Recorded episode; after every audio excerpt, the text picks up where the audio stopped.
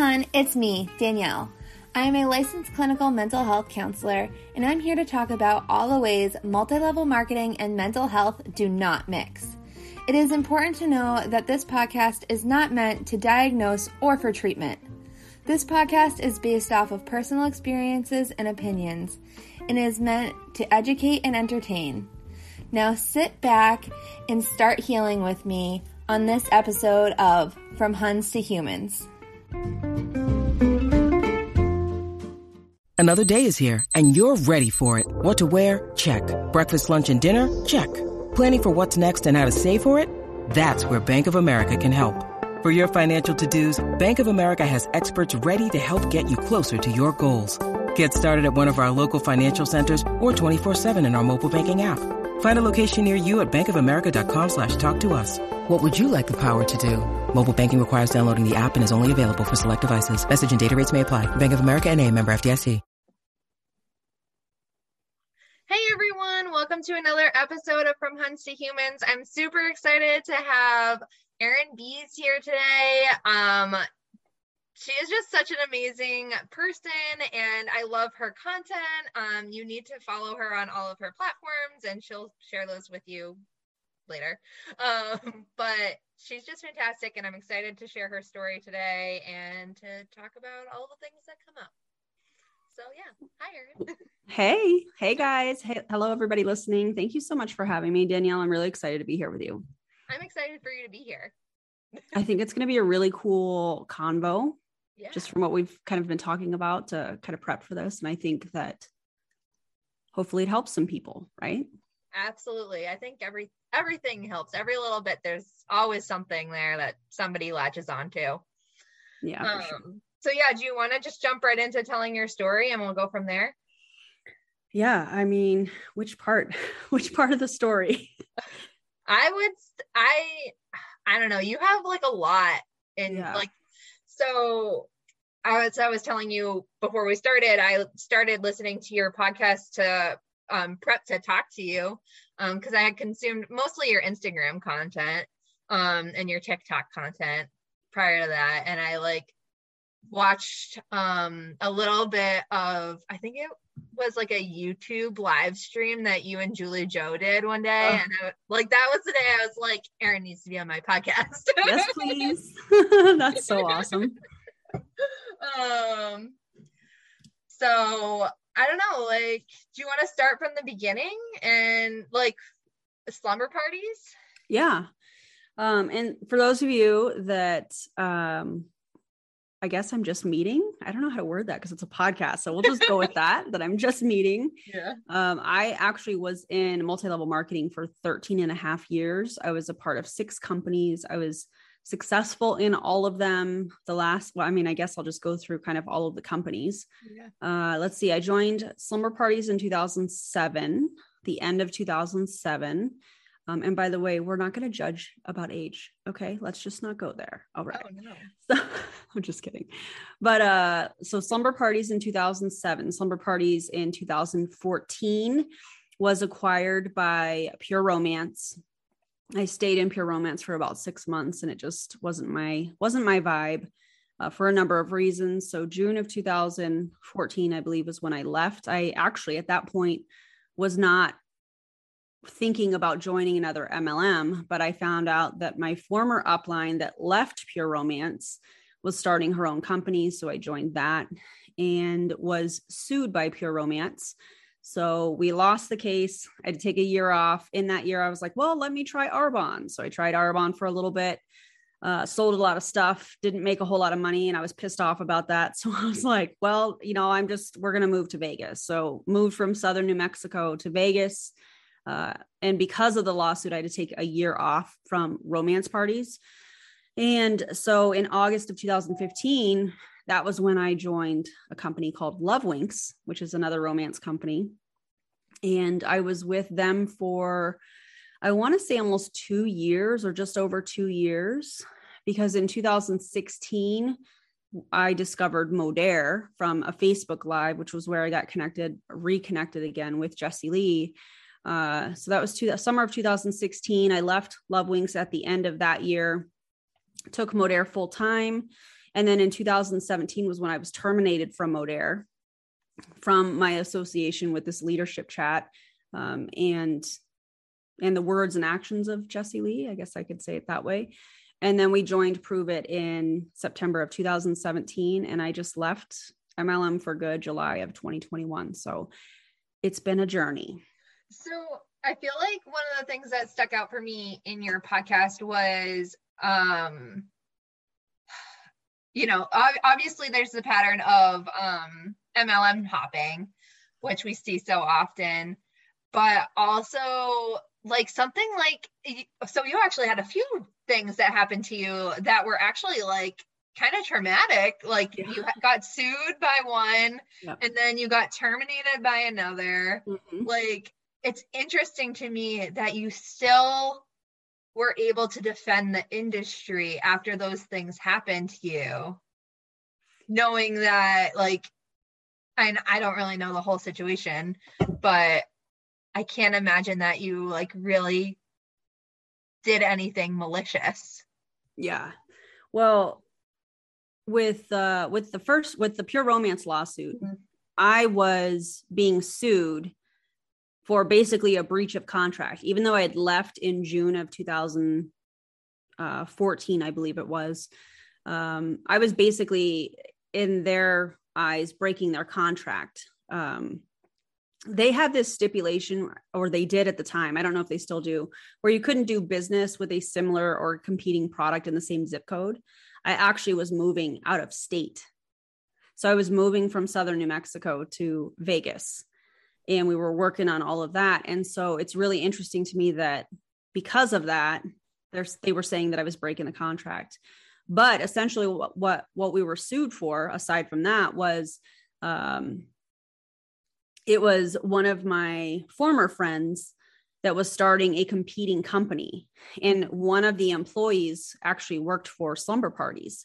So when Slumber Parties was acquired, Um, in my opinion, I think this was one of the, the reasons that she was sued, that we were all sued, was because she was very, very involved with the supplying, like the back end of running the romance company, and now was a part of this new company. And so I think they needed to shut that down. So they did for a while, but um, did I do anything wrong in that scenario? No. Not a thing. I left a company and joined another one. Literally, that was what I did. Yeah. Um, And then with, with the, the Modere termination, um, I was involved in a leadership chat, and in that leadership chat, there were things being said about one of the other top leaders in Modere. That chat was turned over. And even though I didn't say anything like crazy about this person, um, who's not a public figure, so I can't mention his name, Uh, because I was associated with it and wasn't willing to just turn over whatever information they thought that I had, um, we were suspended and terminated. And there was a group of us. I think there was eight of us, nine of us. I don't remember. But uh, a group of us was terminated that were in that chat that weren't willing to just give whatever Modere wanted. I don't know. Yeah. So no, I didn't do anything. I think that a lot of the Now that I look back, a lot of the, those, those two situations were who I was associated with, which I find really interesting. Yeah. Um, and then, so your last M L M was Pruvit. Yeah. So I haven't gotten to this episode of your podcast, but it looks like you were like hardcore keto. Yep. And now you're n- not really hardcore keto. Like I think you keto. You're not keto at all. Okay. Not at all. Absolutely not. I had oatmeal for breakfast this morning. Like, oh, yes, delicious. I embrace. Yes, it was. I, I love oatmeal. I know that's kind of weird. You either love or hate oatmeal. Yeah. I love oatmeal. I love it. I like oatmeal too. I like to add like all sorts of things to it and make it, I always am like, it's healthy. I'll like add a scoop of peanut butter, and then I'll add like honey, and then I add a banana. Yes. And then before you know it, my oatmeal's like seven hundred calories. And I'm like, this is healthy. Like It's I'm so eating- good. It's so I mean, I, I will, I'll have that before I go and, and do leg day, because I need, I need the carbs to get through my leg day, uh, my leg day workout. But, um, yeah, I've definitely had to rework how I look at food because of my time in Pruvit and because of my relationship with food and you know, you're do- I was doing a sixty hour fast once a month. I was doing intermittent fasting every day. And so it basically taught me not to, one, trust myself, but two, uh, really, I really looked at carbs like they were the devil. Yeah. You know, cause that's what everybody was doing. Right. Right. I have, um, I've done keto before. Um, And it was right when me and my fiance met, and I was doing an egg fast, which I believe was how you started keto. Um, for eleven days. I did yeah. a, an egg fast for eleven no. days. I did an egg fast for, I think, five days. And um, then like the day that it ended, I went to a party, and because I was only eating eggs afterwards, I, it wasn't a good situation for me. Yeah. Um, Did like, you find that you went like full on binge? Like, oh no, just other, like you just got sick. Substances went through me in ways that yeah. I like, I'm an yeah. adult. Like I know how to like handle myself around substances, and like, it wasn't good. Yuck. It, yeah. It was terrible. Not a good time. No, don't suggest it. ten out of ten do not suggest. ten out of ten. I agree. um, so, um, I don't know. Do you mind if I like pull from your podcast a little bit more? No, not at all. Topic. Um, so there was a point in your podcast where you were really passionate about, um, you joined this, it's the right time for you. And yeah. it turned out that your mom was sick. Yeah. And, um, it sounded to me like it just gave you so much belief in the products and in the company and what you were doing. And, you, um, where, where do you stand with that now? And do you want to add a little bit more background information? Cause I definitely yeah. didn't do that story justice. Yeah. Yeah. Yeah. So, uh, my mom was diagnosed with breast cancer in, let's see, that was two thousand nineteen. I think it was the beginning of two thousand nineteen. My, my dates might be off a little bit, but, um, if anything out of all of this, I think that finding the keto diet, and this is just my personal opinion, uh, for my mom to go through treatment, for her to prep her body and to go through chemotherapy and all of that stuff. I think that if, if that were the only thing out of all of this, then, then it was worth it to me. A hundred percent worth it to me, because there's just, there's so many studies on keto and cancer and chemotherapy and, and fasting in that arena. Uh, I'm grateful for that. In this podcast that you're talking about, I think I'm sharing a little bit about that. And at the time, you know, when you're, when you're in the, the heat of your M L M, you know, you're in the thick into the thick of it. Uh, But when you're, when you're into, you know, that kind of mindset, you really think that it's the products that are doing it. You know, I can look back at that time frame, and it was like, well, they are the, the keto diet and drinking ketones in my mind at that time, because my belief was, was so big. I literally thought they were the same things, and they're not, they're not the same thing at all. And so, um, I'm grateful for that. I'm grateful that, that I found the keto diet, because I was able to help my mom in, in all of that. Um, but I think it was more the keto diet than ketones that really kind of did anything for her during that time. Yeah. Um, so obviously we're not making any medical claims here. Um, do your research, talk to your doctors. Um, yes. but yes, like there is also a lot of medical research around like the keto diet and how it helps kids with epilepsy. Yep. Um, so like there are some like cool things that can happen in your body when you do this. Um, but it's obviously not meant for everyone. Like you are meant, we are meant to eat carbs, everyone. Yeah. um, yeah. I, I don't think it's, I don't think it's something that should be done long-term, unless it is something that your doctor or, you know, a licensed nutritionist suggests for you. I think that there's a lot of people that think that they're doing keto correctly. And this goes for anybody in an M L M. Just because you have a, a product and you're like, okay, well, this is ketone, so that makes me a keto expert. No, you're not. No, you're not. Um, always, uh, always talk to your doctor. So I'm glad that you said that, Danielle, because definitely my mom was working with her doctor, yeah. of course. Yeah. So, um, is your mom better? She's great. Yeah, okay. She's totally fine. Remission. Um, she gets ch- checked out and everything has been fine. And then it's, it's just the healing process after chemo, because chemo yeah. is so toxic and so hard on the body.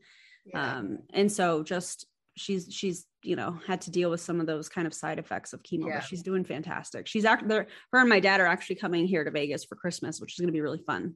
Oh, that is fun. Yeah. We're excited. Um, so do you feel like all of that happening, like with your mom and like finding like, like use real science around keto, do you feel like that, like, kind of brought you in further? Um, I think so to a certain extent, because when you go through something traumatic like that and you're, you're in a cult is essentially what it is, in my opinion, uh, you lean on the cult, you know? Right. So I had a lot of people that were, were surrounding me in a sense, um, just to make sure that I was okay. I shouldn't say a number of people. There were a handful of people probably, um, but did it kind of deepen my belief, I guess? And I, I, I think so. I think yeah. so. Yeah. Um, before we started talking, you uh, were saying that you felt like, you know, like when we were talking about what mental health things that we wanted to highlight, uh, you said that you didn't really have anything, but after we started recording, I was like, oh my God, no, like this is, that's your thing. That's your thing right there. Like having a family member that goes through something so serious is so traumatic. And a lot of times, um, especially as time goes on and things get better, I don't think we always recognize how much it affects us and how much, um, things play off of each other. And I guess the connection that I'm trying to draw here for people is like, you went through this thing with your mom, with her being sick and having cancer. And like, it happened to correlate with the keto diet, which was part of Pruvit's like thing. And then all of it just kind of wraps in. And like, at what point, you know, does the thought start going through your head of like, well, I don't really want to do this anymore, but this is helping my mom. So if I stop doing it, then I'm not helping my mom. Yeah. Well, and I think that those were two different time frames because, uh, so my mom, you know, beat cancer and, um, I think it's really funny that I'm wearing a hot pink hoodie as we're talking about this too, which is kind of yeah. cool. Um, so she beat cancer and then I want to say the following year was when I started questioning. So let me back up a little bit because uh, there, I have lots of traumatic situations from being a yeah. part of M L M, you know, the lawsuits, uh, the, um, the lawsuits, you know, my mom having cancer, you know, all there's, there's a lot of, of trauma. I'm very, very, very aware of yeah. the traumas. Um, And I think that, yes, they are sneaky, just like you were saying, there's some things that will pop up and you don't really kind of realize how traumatic it was because you're doing, you know, one foot in front of the other. Right. Um, so it wasn't until twenty twenty that I really started to question it. Mm-hmm. Uh, when I, when I got COVID, it and it was before the tests and stuff came out for COVID. So I didn't know, it was just diagnosed as an upper respiratory infection, but I was sick for six weeks. And it was really, really, really bad. Probably should have been admitted in the hospital. Uh, and it was quiet because I wasn't producing, because I wasn't as present.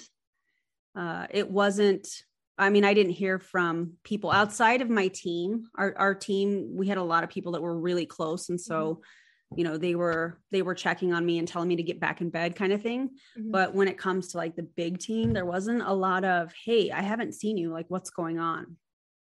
You know, um, it wasn't until I messaged Jesse Lee at some point and was like, I'm not going to be on the Zoom today, because it was a leadership Zoom. So like, you don't miss leadership Zooms. And I said, I'm not going to be on it. I'm going to, I'm going to be in bed. And she was like, what, what's going on? I'm like, I've been sick for like a month. Like I've been talking about it. Like you haven't, haven't heard from you. You know what I mean? So um, that was when I really started to question, who am I spending time with? Why am I valuing words from these people around me when they could, you know, care less that I'm this sick? Yeah. You know, I mean, and so that was really kind of, this process for me was took, it took a really long time. You know, I was sick and only had a limited amount of time and energy each day that I could be productive. And so it taught me to really kind of pay attention to what was the most important, obviously my family. You know, I don't even know how I was getting the kids to school and back. I mean, I know I was, I was taking them, but that time frame was so crazy. And so looking at who and what I was spending time on was a really important lesson for me at that time. And then after, it was kind of like, it's like, once you see something and you, there's no going back. Yeah. I, I'll, you know what I mean? That's, that's kind of what that moment was for me, was I'm not going back to that. I'm not going to jump when she asked me to jump. I'm not doing any of that. Right. Uh, I also noticed in your podcast that, like, I, I don't remember if I said it while we were recording or not, but I listened to the first couple when you were still um, all in. And then I kind of jumped to the end of that year, which is right when you were talking about, you had talked about in your podcast that you took a break and that, you know, things had slowed down, but like, that didn't mean that you were gone. And, yeah. um, and then like it, the next few podcasts that you kind of did were around how to relaunch. So, and, you know, kind of looking at it from an outsider, I was like, oh, like, and also relating my experiences to it. Like, I was in grad school for a big part of my time in, and I like stopped to do my internship because I just couldn't do it all.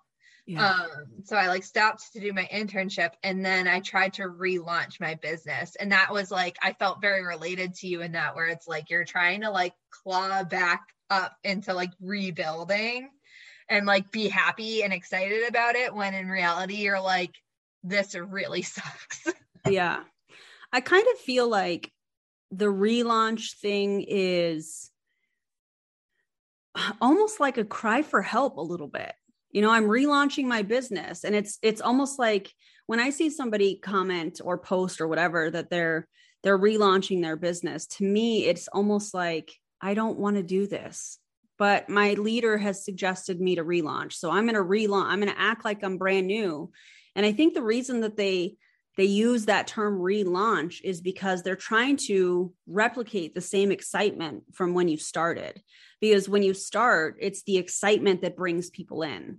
Yep. It has nothing to do with necessarily the products or the quote unquote opportunity. I think it has everything to do with your energy when you first start. So when I see people talking about that, I'm like, oh, like I can see the little crack, that little yeah. crack of them questioning what it is that they're doing. Yep. I totally agree. I absolutely agree. I tried to relaunch my Plexus business. I don't even know how many times. And every time I did it, it was like, hoorah, for like one day. And then I was like, all right, well, like I have a life and I need to get yeah. stuff done. And if somebody wants something, they know that I do this. So whatever, yeah. which obviously does not work at all. Like, I mean, M L Ms don't work, but like when you go into it with that attitude, it absolutely doesn't work. Yeah. Yeah. That's definitely not going to be the energy that allows you to message hundreds of people a day. No, no, no, we're not going to do that. Um, which M L M were you the most successful in? Um, probably Pruvit. Yeah. I was very, I mean, I was successful in all of them. I was on the advisory board in Slumber Parties. Um, I was, I don't remember the ranks in, I don't remember all of the ranks in the comp plan in the, in the yeah. previous companies, but I was in leadership in every single company. Wow. Um, I think in Modere I hit director. I don't remember. Um, but in Pruvit, I was in the top zero point three eight percent. So, um, I was a car earner. I was a six figure earner. Um, so I would say Pruvit was probably the most successful. Yeah. Wow. Wow. It's just yeah. so interesting to me too. Like And so many of the stories that we hear on this podcast are typically from people that stay at the bottom. Um, so I think it's really interesting when like we get people like you who have been all the way at the top and they see it. And, like, what was the breaking point for you? Um, the breaking point for me was seeing that my team's income was not changing. You know, it didn't, it didn't matter what programs I put in place, what systems I put in place. It didn't matter how many Zooms or working Zooms or any of those things, you know, that we did, that I did. The, it didn't matter the amount of coaching calls or whatever that I did with them. It was the model. Yep. So I was pouring all this time and energy in these people that I, I believed in these people. I still believe in these people, mm-hmm. but it was in, it, we were, we were in the wrong platform. We were, we were following an M L M business model that was designed for ninety-nine percent of the people to fail. And while I was making money, they were not. Yeah. And I've, I've talked about this before, but I kind of feel like, you know, I almost, there was almost a crossroad in twenty twenty. So I started to get better. Um, I started to think, okay, we can do network marketing different. We can do multi-level marketing different. We'll do our own thing and it'll be a different energy. And we see that a lot, a lot of times with some of these kind of, uh, network marketing gurus that are trying, you know, we see them on Instagram. You guys know who yeah. I'm talking about. We're going to do it differently. Well, you can't do it differently. It's the same model. You could use different words. Maybe you can introduce somewhat of a different strategy, but it's, it's all the same. And so, Um, I started to really see it for what it was. And it took me a long time to, one, process the fact that even though my intentions were good, I wanted these people to make money for their family or whatever their, whatever their goals were. I wanted them to, I wanted to help them reach their goals. Just by participating in it, I was hurting people. Yeah. Because the way I was feeling with, you know, making the next rank or, or, you know, just, it, it, you know, becoming a six figure earner, they were feeling that way about being able to make their, you know, one hundred dollars. Yeah. And the only way that I was going to move up was to, in a sense, kind of sacrifice more of these people that weren't hitting their goals. And I wasn't okay with that. I've never been okay with that. Yeah. So that was for me, for me, that was the, that, the crack. That was the crack where I was like, ah, this doesn't feel right. Like, why is this not working? Yeah. Was there like, did you end up finding anti-M L M content? Was that like, like, yeah. how did you like fully, fully dip out? Yeah. Yeah. So, um, all of twenty twenty, I felt like I spent not all of the, the tail end of twenty twenty. I feel like I spent going within. Mm-hmm. Lots of journaling, um, lots of meditation, lots of just focusing on me and healing, um, lots of apologies to a lot of people. And so it wasn't until this year, actually, uh, funny enough, I was on TikTok, and I want to say this was March of this year. I'd been trying to figure out, okay, if I'm done with multi-level marketing, what's, what do I do? You know, what do I fill that time and that space and that energy with? And I was on TikTok, and um, I came across one of Roberta's TikToks, Roberta Blevins, if you guys don't know. And if I got they mad don't know her. By now, I probably talk about her at least once an episode. So. Yeah. I, I I immediately got mad at her. I got I got mad at this person that was creating anti-M L M content. And I told her about this the other day, and she was cracking up. And I said, yeah, I was mad at you. And I said, I immediately swiped down a couple videos, like like aggressively. And I was like, I'm not going to listen to that. And then I stopped for a second, and it was just like, but you've never listened to it. You've never listened to the other side, because there wasn't another side for the longest time. When I joined in two thousand seven, there was no anti-M L M community. I don't even think there was anything as such as an, an income disclosure statement in two thousand seven. I don't think that was even a thing, honestly. And so I went back and I said, you've never listened to the other side. So just sit here and listen. And I listened, and I, I think she was talking about front loading. I think that was the, one of the videos where I was, uh, she was talking about front loading. I don't remember the company. I don't remember anything else, but I literally turned and I looked at my countertop full of ketones. And I said, everything she's talking about is, is dead on. And then I watched some of her other videos, and I really, for the first time, watched without judgment. And I just listened, and everything that she was saying was happening. The, you know, the, the time control, the, uh, information, you know, the bite model. She was talking about all of that stuff. And I was like, God, this happens. Like, you know, and I, and I was putting specific examples from my current situation and past companies. And I was like, this is making a whole lot of sense. And at that point, I just started binging. I, I, and, and maybe that's some of you guys listening, but um, I started binging on anything anti-M L M, which was how I found um, Julie Jo and Chelsea and Jessica Hickson. And I started watching YouTube videos, and I was like, oh my God. And then it was, I guess this summer, when I first saw Savannah Marie's video on Jesse Lee, and then Chelsea did one and Julie Jo did one. And I was just like, these people are talking about this scenario. Oh my God. There was so much fear. Even though I was like, I'm done. I'm like, I, I'm absolutely done. There was so much fear for me around that, because I was like, oh my God, y'all are going to get sued and, ah, ah, ah, you know, and uh, watching all that unfold this summer was really, really interesting to me. And when I left in July, I didn't have any intention of speaking out.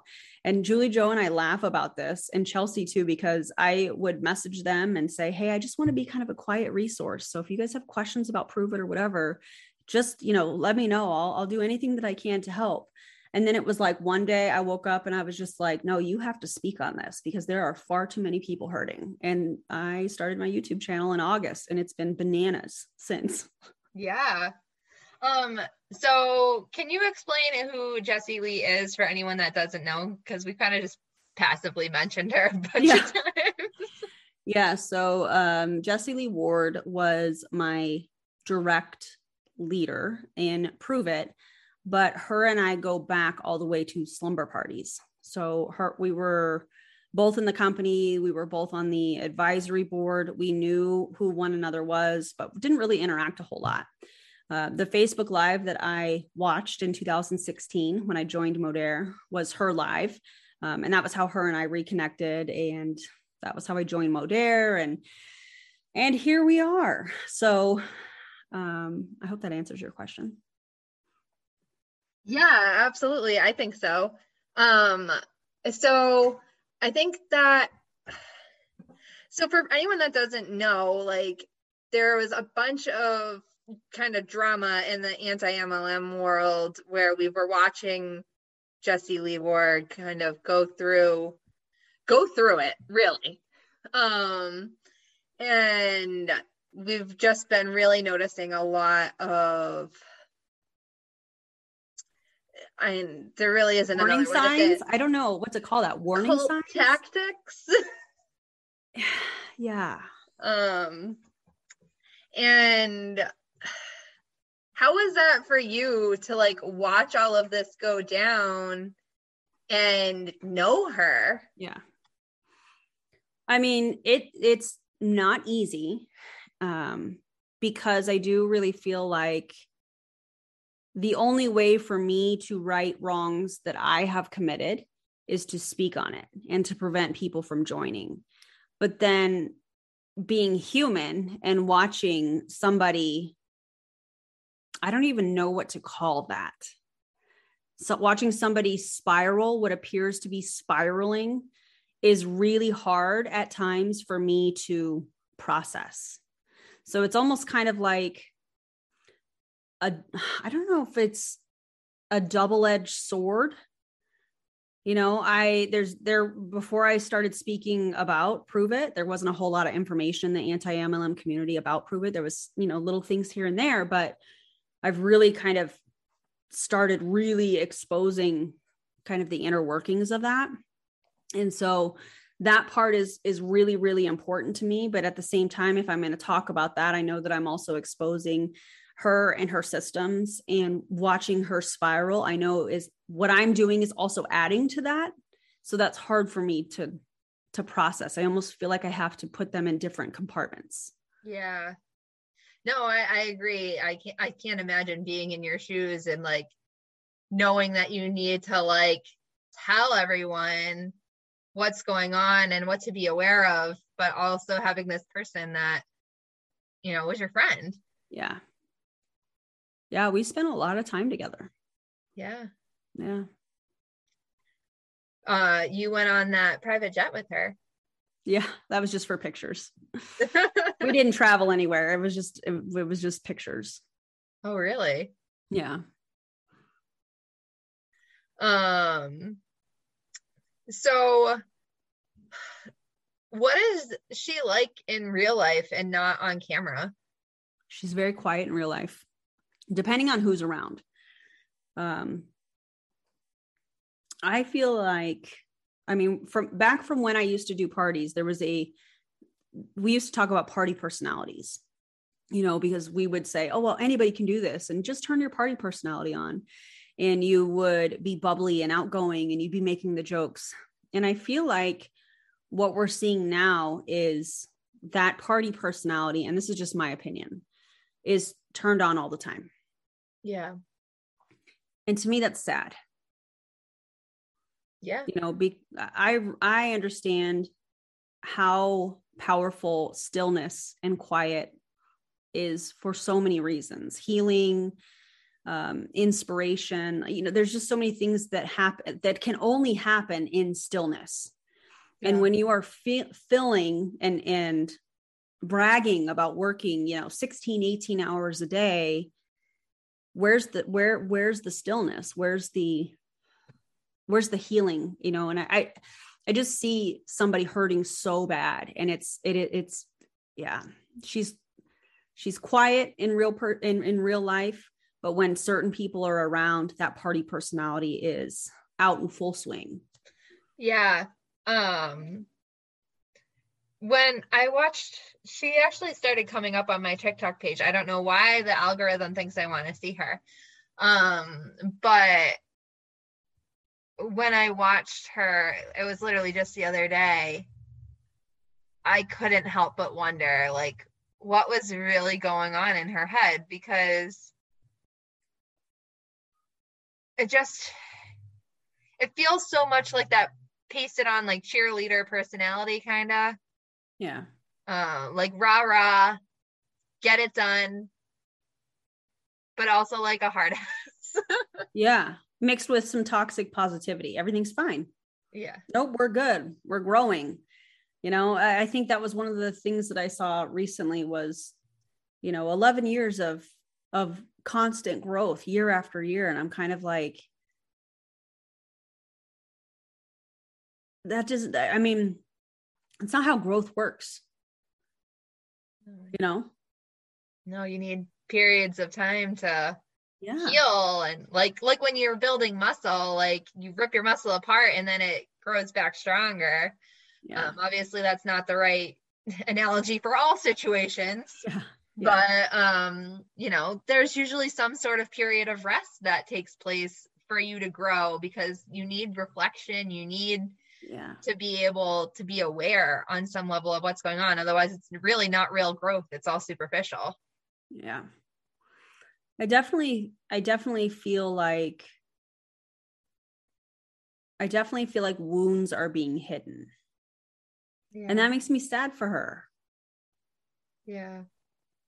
You know, I can't imagine feeling that way. I mean, just from how I felt being a part of Pruvit and, and I, you know, several other companies, I don't think to the, the magnitude that I, it was with Pruvit, but just knowing how I felt, you know, you, you go through and, and there's times where you feel like you're not doing enough. There's times where you feel like you're doing all of the things and it's, and, and it's not working. There's times where you feel like this doesn't make any sense. And you have all of these emotions and these feelings of inadequacy that a lot of people don't talk about, but that is, I, I picture like an arm wrestling match, and the M L M has you when you start feeling that way. They, they just won that arm wrestling match, because now they have those emotions and feelings that you're experiencing. And whether you say anything or not, uh, you know, they'll say things like leaders show up, or, you know, um, you've got to show up to go up, and like all of these kind of one-liner things. Yep. And it's like, well, but I want that success, even though I'm feeling this way, I'm going to show up. And so the M L M has you at that point. You know, it's, it's fully consumed your life.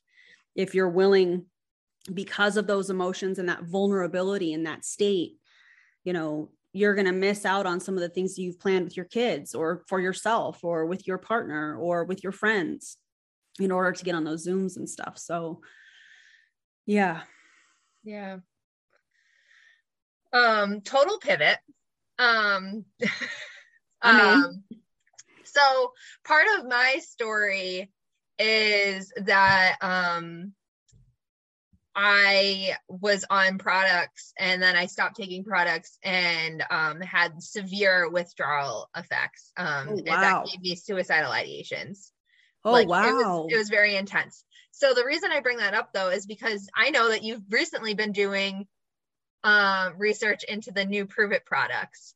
Um, yeah. I don't know what you have to say about that, but I have a lot to say about that. um, but the, I guess what I want to say, but I'm not saying it very eloquently, is that the M L M, like why we don't like M L Ms and why we work so hard isn't because of the products.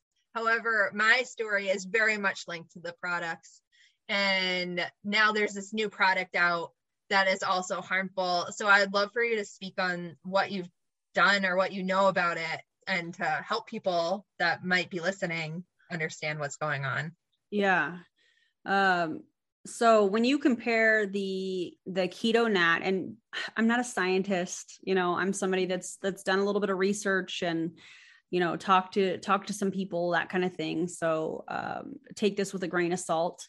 Uh, however, when you compare Keto Nat and you compare the Fueled by Ketones, or Fueled by Female, that's the name of it, Fueled by Female ketones, they've added vitamin C, vitamin D, vitamin E, Uh, folate. Um, they've added organic licorice root. And there was one other thing. I can't remember the name of it right now, but they've added these ingredients. The vitamin D has like three thousand percent the daily recommended dose, and too much vitamin D can actually cause um, toxicity within the body, and it can throw off calcium levels. Yeah. I mean, so people don't think that you can overdose on vitamins, but you one hundred percent can. One time yeah. I was sick and I was like determined to beat this cold, and I was taking like vitamin C supplements, yeah. like every hour. I was taking like different sorts of vitamin C supplements, and I one hundred percent overdosed on vitamin C. Like I didn't need to go to the hospital or anything, but like I felt so sick. Yeah. Like, you, like do not overtake supplements. Yeah. It's really scary because just like you said, most people don't really think about that. Um, but there's a lot of, there's a lot of issues around licorice root powder, and you guys can Google that yourselves. I mean, I think you should anyways. Uh, but there's, you know, some, some real issues around interfering with somebody with high blood pressure. Um, there's claims that they're making that it can help balance women's hormones. You know, this whole, this whole product is geared towards women. And I think that it is so problematic for so many reasons. One, you're claim, you're making these medical claims that you can balance women's hormones. Well, you're targeting a very specific market: infertility, P C O S, um, premenopausal, menopausal women. You know, you're, you're targeting a specific group of women, you're a specific demographic. And I think that that's really problematic and really predatory when you really look at it. Um, the other reason that they're doing that is because they know that the majority of their promoters are women. The majority of people in M L Ms are women. So why would they not put a men and a women's product out at the same time? Well, because they know they're going to make more money on the women's product. And they've added a couple things, you know, so they can say, oh, this is, you know, for supporting women. And now all of their promoters are going to go in, because the majority of promoters are women. They're going to go in and order two boxes, just like they've been coached to do. And I think that it is a money grab. I think that um, it's an example of pink tax. I think that it is extremely predatory. And I think that if you have underlying medical conditions, high blood pressure, anything with hormones, do not mess with it. And this is just my personal opinion. Go talk to your doctor, especially when it comes to women's hormones, because if your hormones are off and then you take something like that, like it's an M L M product. Yeah. So I think that there's a whole nother layer to this too, which is the gaslighting that happens across healthcare for women, um, and how much has been uh, kind of uh, swept away and dismissed, yeah. uh, especially when it comes to P C O S and hormones and things like that. Um, the answer has always just been take birth control. Yep. Which um, I'm learning a lot now about how that is not the answer to everything. Um, and for women who are desperately looking for answers and who have been gaslit by the medical community, yep. they're going to fall into that. And they're going to say, oh, look, it's something natural that can help me, quote unquote, mm-hmm. on the word natural. Yeah. Um, I think that's like, terrifying to think about that. It's, it's very scary. It's very scary. And, you know, in the long run, it's going to potentially cause health issues, and it's going to cause people to go into debt over products that at best do nothing. Yeah. 'Cause they think it's helping them. I mean, it, it, it probably is giving you more energy because it's, it's got, okay, it's got ketones, it's got beta hydroxybutyrate, it has yeah. vitamin B six and B twelve. You're going to get energy from it, you know, right. but you could get that from anything. That's, yeah. I mean, there's drink a Red Bull. yeah. I mean, I'm drinking a non-M L M energy drink right now. And while maybe the caffeine is not your jam, I'm unaffected by it, you know, but uh, there's so many other sources if you're looking for energy that isn't supporting a predatory model. Right. You know, exactly. And, you know, I, I would say for any woman who is listening to this and like got excited, perhaps by the fact that there was a product out there like that, like try another doctor, just keep trying other doctors. I know how frustrating it is to bounce from doctor to doctor to try to find someone that will actually listen to you, yeah. but do it. It's your health. You have every right to change doctors. Who cares if they lose another client? Like, you need to do what's right for you. And you're your biggest advocate. So right. if you don't speak up, then who's going to speak up for you? Yeah. And I'm sure that there are a bunch of quote, like there probably, there's some real doctors out there that probably do say like something nice about those products, but they're usually all like paid off, or they're also brainwashed by the, the cult. Yeah. Or they're a part of the company. yeah. Like it does. People think that, you know, the higher your education level is, the less likely you are to join an M L M. And it's not true, because yeah. it can really affect anyone. It's manipulation. And a lot of times, you know, especially like, ner- like I say this all the time, nurses, mental health counselors, lawyers, um, doctors, we're all out there trying to help people. And a lot of these M L Ms prey on that, and they offer, quote unquote, a way to help people without going to school. Yeah, especially health and wellness companies. Yes. Especially health and wellness companies. Like, oh, you want to help people? All right, here's how we're helping people. We're helping them get into ketosis, yep. or we're helping them, you know, fast for sixty hours, or, you know, and and not everybody should be doing you know, a sixty hour fast. Not everybody should be doing a twenty-four hour fast. That's going to be up to you and your doctor, you know? So then you have these, these people that are in the medical field that are saying, you know, oh no, this is safe. This is safe. Well, um, are you getting a full medical history on this person you're selling ketones or the reboot kit to? You're probably not. You don't know what they're dealing with. You don't know, you know, all the, the medical history and all of that stuff. And I think that's probably the scariest part Uh, about some of these health and wellness companies, is that now these people w- with these medical degrees are, are saying, oh, well, you know, no, you're fine.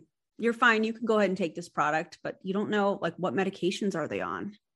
Are they supposed to avoid vitamin, whatever? Yeah. You know, salt was always an issue because there's like nine hundred milligrams of salt in Keto Nat or something like that. And so there were people that are supposed to avoid salt that want to take the product. And they're like, oh my God, this has like so much salt in it. And then you get these vague answers from the company. Oh, it's to replace your electrolytes. nine hundred milligrams? I don't know. That doesn't make any sense to me. Seems like a lot. That, yeah, that is a lot. And you got people who are literally like avoiding salting their food because they're so concerned about their salt intake. Yep. Being pressured to try these products that yep. are not going to help them if that's the case. Mm-hmm. Yeah. No, my dog. Um, I'm sure, I don't think anyone can actually hear her, but I can. um, She's literally outside my window right here barking. So that's I can't really even hear her. um. So anyways, so I totally lost my train of thought. She always distracts me. Like the kids coming in and asking for something. I totally get it. Yeah. Um. So. So bouncing back. No, I don't want to talk about that anymore. I was going to bounce back to Jesse Lee. And yeah. then, like, I, I just don't know what else I would ask about her. Um, because I just, I just hope that she finds support in wellness and also finds anti-M L M and stops suing everyone. Um. Agreed. Agreed. Yeah, I, I hope that she gets the help that it appears that she needs. Yeah. Has she tried to sue you for speaking out? No. Well, that's good. No. Yeah, no. I don't, uh, I mean, yeah, no, she hasn't. That's good. Yeah. I don't think, I think that if you are not using protective language, you're not using disclaimers, mm-hmm. you know, and you're just uh, running your mouth and, and I'm sharing my story. Yeah. I'm sharing my experiences, you know, and at the end of the day, it's all my opinion based on my experiences. So, you know, yeah. Take it or leave it, I guess. I don't know. Yeah. Um, All right. Is there anything that you want to talk about before I ask my weird final cl- question for you? No, but I'm excited for your weird final question. Okay. So it's whatever year it's going to be. And we're having a giant anti-M L M potluck. What are you going to bring to the potluck? Mac and cheese. Duh. Great. I love yeah. that. Like right off Baked mac and cheese, not like the Velveeta mac yeah. and cheese. Like, no. Good baked, yes, the good stuff. Yeah. I like have these really elaborate dreams that we're gonna have uh anti-M L M like pizza party or something. How fun. Yeah, I know. um so because I really loved going to convention. Like I know that it was like a giant brainwashing thing, and as Roberta calls it, a troll party. Oh, it um, really, oh my God. Like, I totally agree. And like, it doesn't need to have all of that, but it could just have all of us being excited together. I think it would like, be awesome. Yeah. And eating pizza and mac and cheese or whatever, and training people on how to actually appropriately report to the F D I C. Yeah. Right. Yeah, I think, I mean, the anti-M L M community has been huge for me because I think when you're getting out of an M L M, that's one of the things that you fear the most is, but I'm going to lose my friends. You are. I'm just going to speak very bluntly. There's going to be a lot of people that turn their back on you, and that's okay because the, what you're going to find is you're going to, you're going to make some really cool friendships within the anti-M L M community, you know, and it's not, my friend Ray talks about this. It's not based off of a, it's not a transactional friendship. Yeah. It's a real friendship. You know, we're not, we're not benefiting financially from, you know, talking on this, on this podcast necessarily, you know, uh, we're sharing our experiences and, and, and hopefully educating a lot of people, and that's enough, yep. you know? Yeah. And it's fun. And it's fun. And, and it's therapeutic. It is. It's healing. It's, it's, it's important to tell your story, because as you tell your story, you're, you're shining light on the areas that you need to continue to heal, you know? Yeah. And, um, I totally just lost it again. Oh my God. All right. Well, we whatever. talked about a lot of stuff. We, we did. We went all over the place and I yeah. loved it. Me too. I'm, so, I'm here for it. Can you tell everyone where they can find you? Yeah. So uh, I'm probably the most active on Instagram and YouTube. So you can find me on Instagram at The Real Beast Mode. And it's spelled just like my last name, B I E S T Mode. Um, so you can follow me there. You can subscribe to my channel on YouTube. It's under Erin Bees. Uh, TikTok is Beast Mode L V. And I'm really kind of phasing Facebook out. So don't, don't worry about that. Just those are the three areas. I have a podcast called the Beast Mode Podcast. That's on all the platforms as well. Um, so if somebody, so if you start from the beginning of your podcast, you're in M L M land. Where yep. would you recommend people start if they do not want to be in M L M land? If you don't want to be in M L M land, and by the way, I left that there on purpose because I, I thought about deleting all of that stuff, but it's a part of my journey and it's nothing to be ashamed of. So if that's how you're feeling, you know, as you're listening, then just know that you have nothing to be ashamed of. Um, I would say probably start this from this summer. So July-ish. Okay. July uh, twenty twenty-one. So midway through season three, midway through season three is what I would suggest. Awesome. Um, I've kind of like been listening to like clips of each one to kind of get a little snapshot of where you're at. And then I'll be like, okay. What's really interesting is you, and I'm sure you've noticed this, is my cadence has changed. I used to be like all over the place. Mm-hmm. And now I'm very, very calm and my cadence is very calm, you know, and, and it wasn't like that when I used to go live or when I would record a podcast. It was like, I had to have this, it was the party personality. That's, yeah. that's what that was. See, like I, and I haven't actually gotten to your anti-M L M like stuff yet in your podcast. So I, all of the feedback I've given you has been based off of your party personality then, which I yeah. still feel like is very calm and relaxing. Like you have a very like even like tone to your voice. Thank you. And you're welcome. And I really think that you should utilize it. I really want, I'm participating, pa- partici- partitioning, partitioning for you I love to it. Start um I don't know, like A S M R or like meditations or something. Oh my God, that would be so fun. Like the oh A S M R God. Would be anti-M L M A S M R. That would be so fun. I've actually, I, like I was telling you on Instagram the other day, I've I've actually been have been thinking about for quite some time doing some kind of meditation, because meditation is such a big deal. It, it's such a, a powerful tool in my life that I think it would be kind of cool to do some kind of a meditation, maybe like bonus episodes or something like that, because I'm really focused on other people's helping other people tell their stories on my podcast.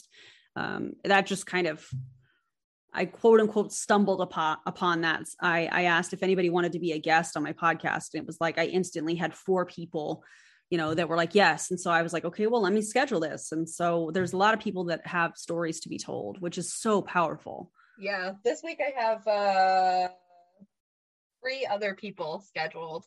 Yeah, so it's, it's crazy, like, right? Never, but it's so cool. It never stops. It, but I, as long as there are people that want to tell their story, I think that it's great that we have so many places. Like, if somebody wants to tell their story three times, awesome.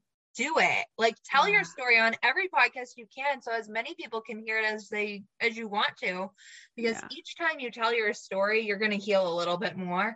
And also you're going to help others heal a little bit more. Yeah. So I think it's so great that we have so many places where people are telling their stories. Yeah. It's, it's beautiful. Honestly. It really is. And I think that's probably one of the things I love about our community so much is we are absolutely wanting to heal for ourselves, but we're just as invested in helping other people heal, whether that looks like preventing them from joining an M L M, helping them get out, um, or just oh my gosh, like I, the healing process after getting out, because I think that that, that definitely is a little bit of a gap that we have in the community. A little hole in the community is uh, helping people get out. What are some steps that people can do to, to, to get out of their M L M if they're in it because financially they have to be in it, or they think that they have to be in it? I think there's a lot of people that think that they have to be in it, but if they were really to look at what it was costing versus what they're making, that like that kind of thing, I think it would be a little easier to step away. Um, but I think that there needs to be some more focus from us as anti-M L M creators with how we can help people get out and how we can help them heal. You know, we, we do a lot with education, and that's so important, but I think these other two areas are just as important. Yeah. Well then, you know, do you have a couple minutes where we can talk about that? Yeah. All right, great. Let's, let's add it to this episode. Let's do it. So I would say, if you were to ask me how to get out, I would say quietly. Um, I would say slowly stop showing up. Yes. Um, and get out quietly, and then, you know, then you're out. Yeah. Create um, stillness for yourself. Yeah. Because one of the things that M L Ms are notorious for is creating chaos. When you're in a state of chaos, and maybe that looks like, you know, a, a daily Zoom or training or listen to this podcast, or, you know, they talk about all, you know, all the time, fill up your time with stuff, content, watching videos, podcasts, whatever. You know, you should, you, there should not be an idle moment in your day, is what M L Ms coach people to do. And the reason that they do that is because they're trying to control the information that you are receiving. Yes. So in that information being received, you know, whether it's a podcast or whatever, it's preventing stillness where you can step away from the chaos and go, okay, but this doesn't feel good. Why doesn't this feel good? This doesn't feel right. Why doesn't this feel right? I, I, I mean, at, at one point I was getting stomach aches when I was getting off Zooms, and I was like, why does my stomach hurt? I felt fine before I got on the Zoom. And as soon as I got on there and started to, to receive the indoctrination, is essentially what it was, my body was literally rejecting it. Yeah. You know, energetically was just rejecting it. And I think that, just like you said, Danielle, create some stillness and start connecting with your thoughts, emotions, and feelings. Yeah. The other thing, like deprogramming wise, like for me, I just binged and like anything I could get my hands on at first, because I was so nervous when I first got out that if I heard, like, my upline probably could have reached out to me and she could have said whatever the right thing was, and I would have been like, okay, I'll try again. Yeah. Um, one hundred percent. Or like, I, I'm getting married in a few months, and like, I'm trying really hard not to care about my weight and value myself more than what the number on the scale says. But it's so hard, especially when you have an event like a wedding coming up, to ignore that thought in your head. Um, like, which is a very vulnerable place for somebody to be in. And that's what M L Ms look for. Right, that right exactly. there, that just that little moment of, I'm not happy with how I'm feeling, how I think I look. Yep. You know, I'm not, I, because we have a skewed perception of that. And so it's, those moments of vulnerability are what their posts are. It, it, it's a, it's a fishing net.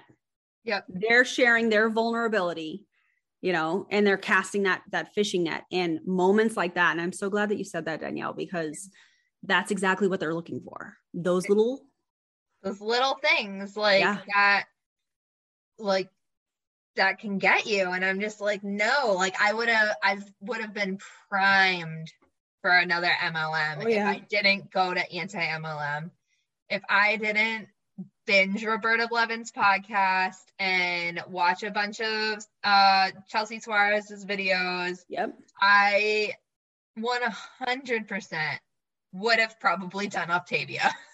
Oh yeah, which is like wholly predatory when you yeah. are suggesting people to have a stick of gum as a snack recommendation.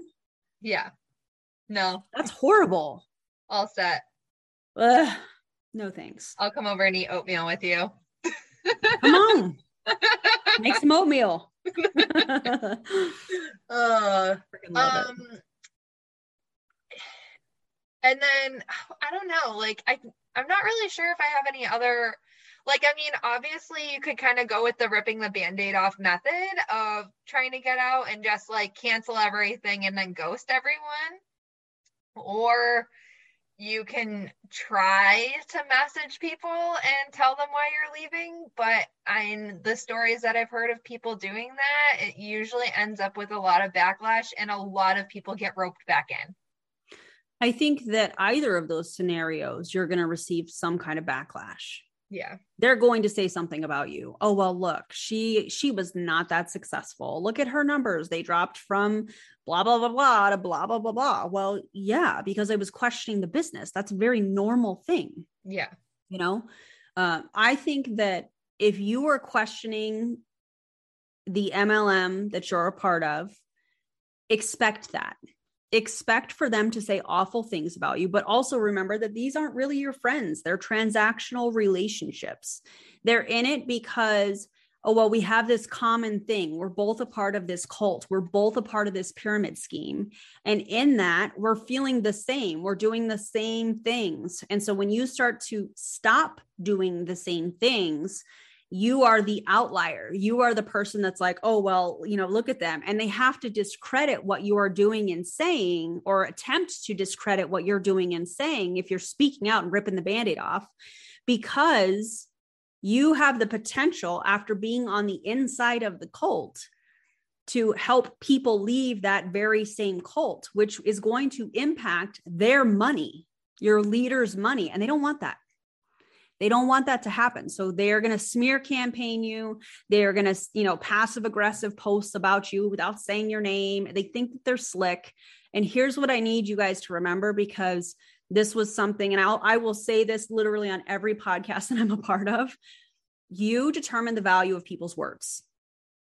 So pay attention that you are not valuing those people's words. They can say whatever they want about me. I don't care. I have no skeletons in the closet.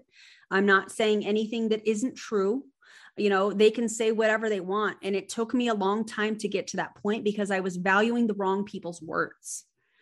So if you expect it, then it's not so, hopefully, hopefully, my hope for you guys is that it's not as traumatic. Um, but understand that they're just as scared as you are.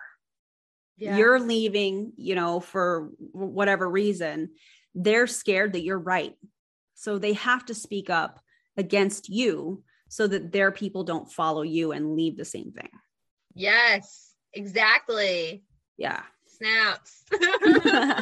Um, I don't, I like, is there another way to leave other than quietly that I mean, I, like, you still have the chance, obviously, of getting backlash if you leave quietly. It's just that in most situations, when you leave quietly, they already don't care about you because your numbers are so low. Like, you slowly let everything kind of go. Yeah.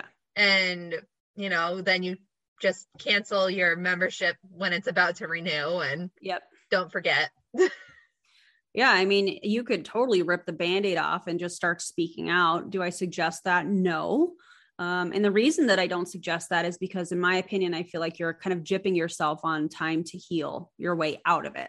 You know, that's something that I talk about. I healed my way out of it. I took the time to go within. I spent time in stillness and I, I asked myself, you know, you know, why do I feel this way? I cried, I, I laughed, I screamed, I journaled, I meditated, and I did all of these things, you know, and it was a part of, of the journey for me and the healing. You know, when I look back on twenty twenty and the beginning of this year, you know, I was, I was preparing to be able to help other people, but I had to help myself first. It's, it's the oxygen mask going on you first before you help other people. And I'm a fan of that. I think that that's really, really important.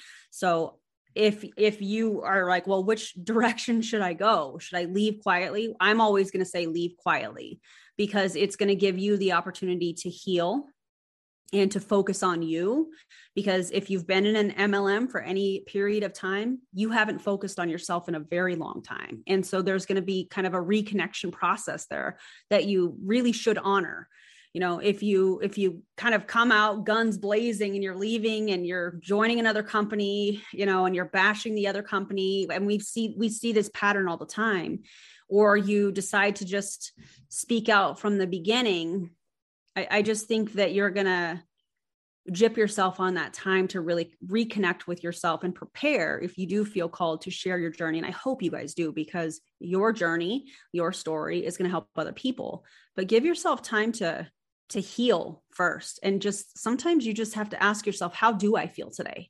How do I feel today? And, you know, I can't remember who said it. I think it was Stephen Hassan said it on A Little Bit Culty. I think he actually says that you should be taking years before you start speaking out. So, uh, me and you did it wrong according to him. Well, we came out guns blazing, I guess. Yeah.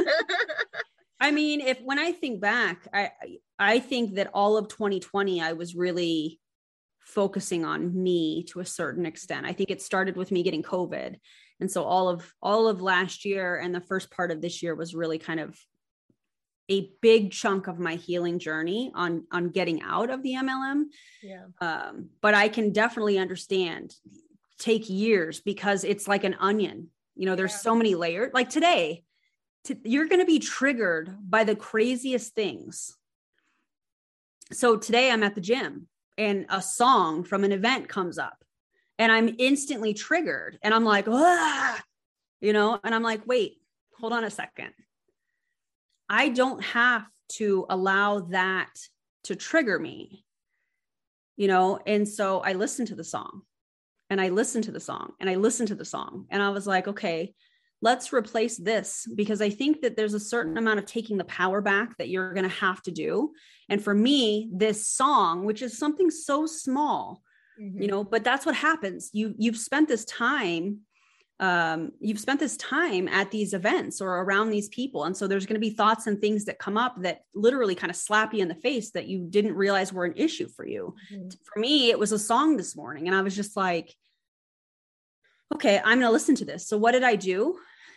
I put that song on repeat during my workout. Wow. And I just listened to it and I listened to the words and I was remembering the person that this, this song was associated with. And when I really listened to the words, it was almost kind of like this person was telling on themselves. And, and if, if that person felt so strongly about that song and it was telling on themselves, what am I hanging on to that for? You know? Yeah. It was just, it was, it was so interesting. And so today I've been listening to some of these songs on repeat as, as just part of my healing process and taking back the power, you know, and I'm like, these are good songs. I yeah. don't need to associate that memory with it. I need to take back my power, you know? Absolutely. Yeah. Yeah. There are like, before I was like, doing a podcast and everything, I had like posted on my personal Instagram, like what, what triggers you, like what M L M things trigger you. And it was so interesting, like everything that came in, um, like, and M- Megan, um, said it in our last podcast that she gets triggered by people voice messaging each other now. Oh, that's funny. I, I get it, but like, I don't know. I'm not, I'm not a typer. Yeah. One of the, uh, one of my triggers actually was colored hair. Really? In all of twenty twenty, if you go back and you look at any of my pictures, I had blonde hair. I was against putting bright colors in my hair. It's only been this year that I was ready, which makes sense with my healing journey. Yeah. It makes total sense. I was taking back because I mean, I've always wanted to have colored hair. I've always wanted to have fun with my hair. And I, that was one of the things that I did when I was in Pruvit. And that was kind of one of the things that is, you know, the team is kind of known for. You know, there were so many times that people would meet me and they'd be like, oh, you must be on Jesse Lee's team. And I'm like, hi, my name's Erin. Okay. I'm my own person as well, but I fit the image. I was in all the keto stuff and I had bright colored hair, just like everybody else, or a large, a large group of people within that team. And so I went the opposite way in twenty twenty. And I was like, no, I'm not doing it. So I had to heal and take power, take, take back power of something that legitimately brought me joy. And so it's only been this year that I started to color my hair again. Right now it's like super bright purple, and it was blue, you know, a few months ago, and I've, I'm having a lot of fun with it, but it was a trigger for me. It was something I was like, no. And I just spent time with it and, and processed all of that and, and healed. And I was like, but you know what? I really love this. I love how I feel, you know? So yeah. Oh, I'm so excited that you're back to being colorful and loving it. Thank you so much. Yeah, it feels good. Um, and I think it's really interesting that I, that I chose to go back when I, when I started coloring my hair again, I went blue. Mm-hmm. And for me, blue is like the throat chakra. Mm-hmm. And if you guys don't know anything about the throat chakra, it's really about speaking up and speaking out. So the fact that after, you know, all of this, the first color I went back to was blue. And I didn't even realize it at the time. I was just like, oh, I'm going to do blue. Yeah. And it, it's just really cool to watch the pieces reveal themselves to me, you know? Absolutely. Yeah. All right. Well, thank you so much for coming on and talking with me. I had so much fun, and I hope I'm, we went all over the place today, but I hope that people love it and enjoy it, and they go and check out your podcast. And if anyone wants to come on and do an episode with me, you can email me at from hunts to humans at gmail dot com, or you can find me on Instagram uh, at hunts to humans, or you can go and be on Erin's podcast. Yes. I need to have you on my podcast too, Danielle, but I'm thinking probably at the beginning of the year, because I'm yeah. booked through January. Yeah. I'm sure you are too. Yeah. All right, everyone. Have a great night. Bye. Thank you for having me. You're welcome.